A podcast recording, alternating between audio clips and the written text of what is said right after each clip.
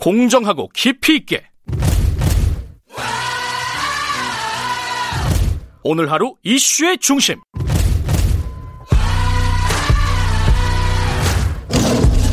김경래의 최강 시사.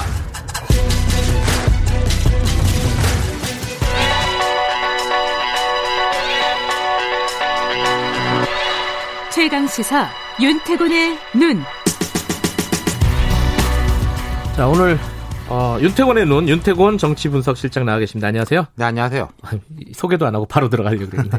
오늘 어, 국회 얘기 하신다는데 국회 예. 얘기 중에 어떤 얘기를 하실 좀 겁니까? 짚- 짚어볼까 싶어요. 예. 지금 뭐 인사청문회도 있었고 상임위도 있었는데 네. 어, 국회가 뭐 정상화라 그래야 되나? 한 열흘 됐어요. 대통령 국회 시정 연설로 시작해가지고 음. 예, 돌아가고 있죠. 예. 예. 인사청문회 경찰청장, 방통위원장, 통일부 장관, 국정원장 순으로 진행됐고 여러 상임위들 또 돌아가고 있는데 상임위 중에서는 단연 국토위, 법사위 주목을 받아요. 네. 그럼 지금 21대 국회라도 시작인데 이거 어떻게 볼 거냐? 예상은 됐던 모습이냐? 기대대로 하는 건가? 좀 이르지만은 초입을 한번 짚어보고 앞으로 내다보죠 한번. 쭉 네. 윤태곤 실장이 얘기했던 대로 되고 있는 것 같아요. 제가 보기에는. 아, 예. 그렇죠. 그러니까 176석 민주당 이른바 범여권이라고 하면 180석 됩니다. 네. 그리고 103석의 1야당 여기도 1야당 출신 무소속에다가 국민의당 하면 한 110석이 돼요. 그렇죠. 그러니까 180대 110. 음. 이 정도가 이제 기본이다. 말하자면 음. 기본으로 깔아놓고 하는 거다. 예. 패를.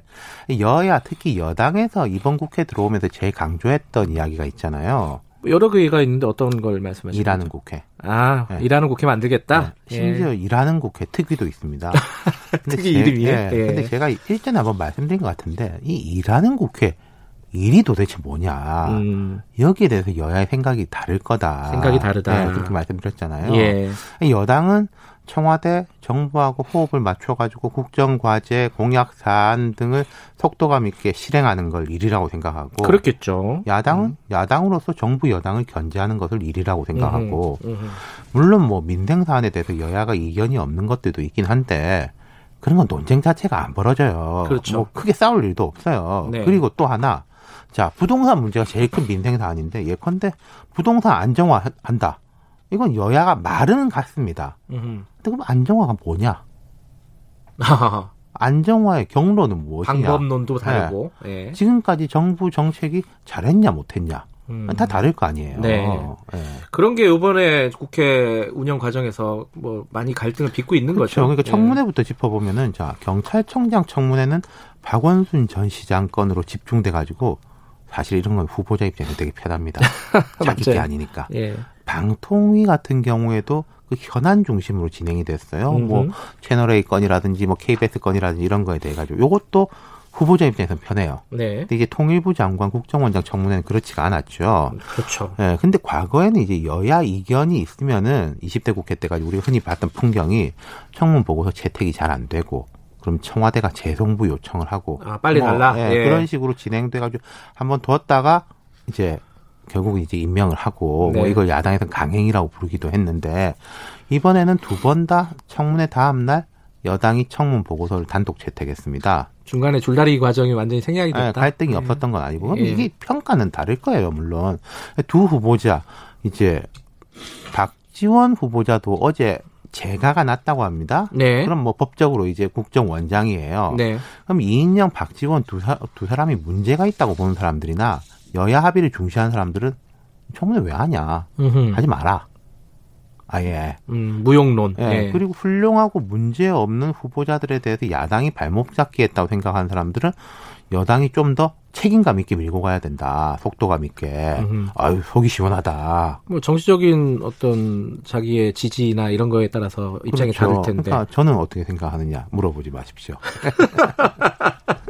나중에 끝나고 물어볼게. 예. 아까 이제 인사청문회 얘기하셨고 상임위는 지금 어떻게 돼가고 있죠? 그러니까 자, 상임위 첫 전체 회의가 속속 열리고 있는데 지금 행안위, 기재위, 국토위 등에서 어, 어제 법안이 많이 처리가 됐어요. 네. 상임위 처리된 것도 있고 상정된 것도 있는데 공통적으로 간사 선출, 음. 소위 구성, 업무 보고 등이 없이 법안이 상정되고 통과됐습니다. 네. 토론이 없었던 거는 뭐 말할 것도 없고요.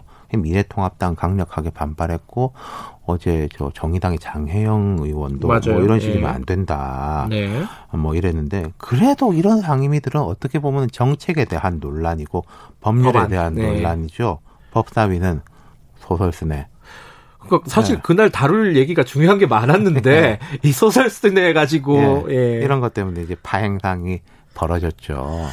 어, 그 이게 앞으로도 계속 이런 일들이 벌어질까요? 뭐 비슷하게. 저는 그렇게 봅니다. 네. 근데 자 이제 그러면은 이런 일 충돌이 벌어지면 결국은 이제 뭐 여론은 누구 편을 들어줄 것이냐. 물론 뭐 여당 지지자는 여당 편 들고 야당 지지자는 야당 편을 이제 드는 경우가 많겠지만은 그 네. 중간적 입장 그리고 어떤 특정 지지층에서 볼 때도 아 이게 우리가 봐도 이게 좀 너무한 거 아니야? 이런 음. 식으로는 갈수 있어요. 네. 이 두 가지 케이스가 있겠죠. 예컨대 자 여당이 추진하는 법안에 대해서 여론의 호응이 높거나 또는 법안에 대해서 여야 간 토론이 충분히 이루어졌는데도 불구하고 야당이 발목 잡는다. 이러면은 여당에게 힘이 실릴 거예요. 음. 근데 법안에 대한 여론의 호응이 낮고 여야 간 토론도 제대로 이루어지지 못했는데 속도전이다. 그럼 네. 벽에 부딪힐 겁니다. 네. 야당이 수적 열세라도 여론이 들끓게 될 테니까 네. 그럼 뭐 최근에 엊그제 했던 뭐 부동산 관련 법안들은 어떻게 봐야 될 것이냐 네. 이런 건 있는 것 같아요. 자, 부동산이 심각한 문제다. 빨리 법적으로 뒷받침해야 된다라는 총론에는 국민들의 상당수 다수가 네. 동의. 근데 이 법들에 대해서 세세하게 사실은 좀 따져보지는 못했던 점들은 있다. 네. 그리고 절차적인 문제에 대해서는 어 저는 좀 여당이 잘못하고 있다 이렇게 보는 음. 거죠. 근데 부동산 법안에 대해서는 좀 애매한 점이 있어요. 내용에 대해서는 여, 여론의 호응을 받고 있고 네. 형식적인 문제에 대해서는 지적한 문, 음. 말씀들이 있었던 거고. 그리고 오늘 아침에 저 신문을 보니까 이 그 절차에 대한 어떤 문제 제기가 많이 보였어요. 네. 뭐 폭주라든가 그렇죠. 강행이라든가 네. 이런 단어들이 제목에 많이 보였거든요. 예. 그러니까 그 부분에 대해서 물론 이제 어 여당을 강력하게 지지하는 층에서는 아 또 기레기들이 또 이렇게 어, 왜곡하고 네, 있구나 네. 이렇게 얘기할 수 있겠지만은 어 그런 절차에 대한 문제 제기가 있는 건 사실이에요 지금. 그러니까 뭐 예컨대 부동산법 같은 경우에 여당의 논리는 아니 이게 지금까지 이야기 많이 됐고 보도도 많이 됐고 설명도 됐고 하지 않았냐라는 거고 야당의 논리는 그 당신들끼리 한 거고 당정 협의하고 그런 거지 언제 국회에 와가지고 우리가 여기에 대해서 질의를 하고 뭐 이 법안을 제출한 의원으로부터 이야기를 들어보고 뭐 전문위원한테 문제점이 없는지 따져보고 이런 절차를 거쳤냐? 뭐 안 거친 건 맞아요. 그리고 여당 주장대로 국회에서는 안 했지만은 좀 토론이 이제 격렬했던 것도 맞죠. 사실인 것이고. 아 그러니까 저도 그런 게 있어요. 그러니까 맨날 이게 과거에 국회를 보면은 시간이 너무 많이 걸리잖아요. 한번 뭐 시작하면은 뭐 패스트 트랙 올려도 1년 걸리는 거니까. 근데 그 1년인데 지금 같은 경우에 자 어제 상임위 전체 회의를 예. 시작했습니다. 근데 바로 했어요. 그건 뭐 1년이 아니라 하루도 안된 거죠. 그렇구나. 자, 어쨌든 이게 이제 뭐 절차에 대한 평가들은 일부 좀 나오고 있긴 하지만은 전체적으로 잘했냐 못했냐는 좀 시간이 걸리게 할 그러니까 거 근데? 이런 문제는 분명히 있는 거예요. 자 결과에 대해서 시간이 걸립니다. 네. 과정은 바로 바로 평가가 내려져요. 네. 그럼 과정에 대해서도 조금 이렇게 생각해야 될 부분이 있다. 네. 그럼 제가 좀 한 가지 짚어둘 게 있는데, 자, 여당이 책임감을 느껴야 된다. 지금 전당대회 와중이니까 그런 말 많이 하지 않습니까? 당연히 네. 책임감 느끼고 있을 거예요. 어떻게 보면은 좀 밀어붙이는 것도 음. 책임감 때문에 밀어붙이는 면이 있는 거죠, 그렇죠. 당연하게. 우리한테 180석, 그렇죠. 176석을 줬는데 지금 부동산 문제 이렇게 예. 심각한 거니까 빨리빨리 해야 된다. 하지만 이제 집권 여당의 책임감은 이중적이어야 됩니다. 어, 떤게 이중적이에요? 정부 여당 할 때 국정 운영하는 여당으로서의 책임감 첫 번째일 네. 수도 있고 이게 제가 선후가 뭐가 선이다 후다는 말씀 안 드리고 이건 무순입니다. 네, 네. 두 번째 책임감은 삼권 분립파의 입법부의 다수 정당이다. 아, 두 번째 책임감은 잘 안 보이는 것 같은데.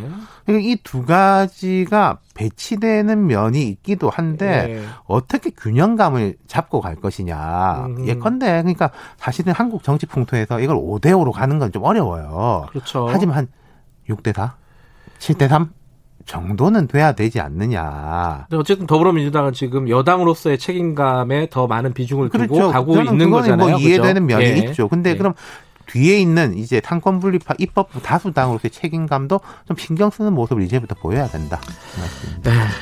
참 쉽지 않을 거예요, 근데. 네. 고맙습니다. 여기까지 듣겠습니다. 감사합니다. 윤태곤의 눈, 의지와 전략그룹 더머의 윤태곤 정치분석실장이었습니다. 2부는 여기까지고요. 3부에서는요. 성소수자를 축복했다는 이유로 종교 재판을 받는 목사님이 계십니다. 이게 무슨 일인지 어, 좀 스튜디오에 모셔서 들어보도록 하겠습니다. 백신 개발 얘기도 좀 들어볼게요. 일부 지역국에서는 해당 지역 방송 보내드립니다.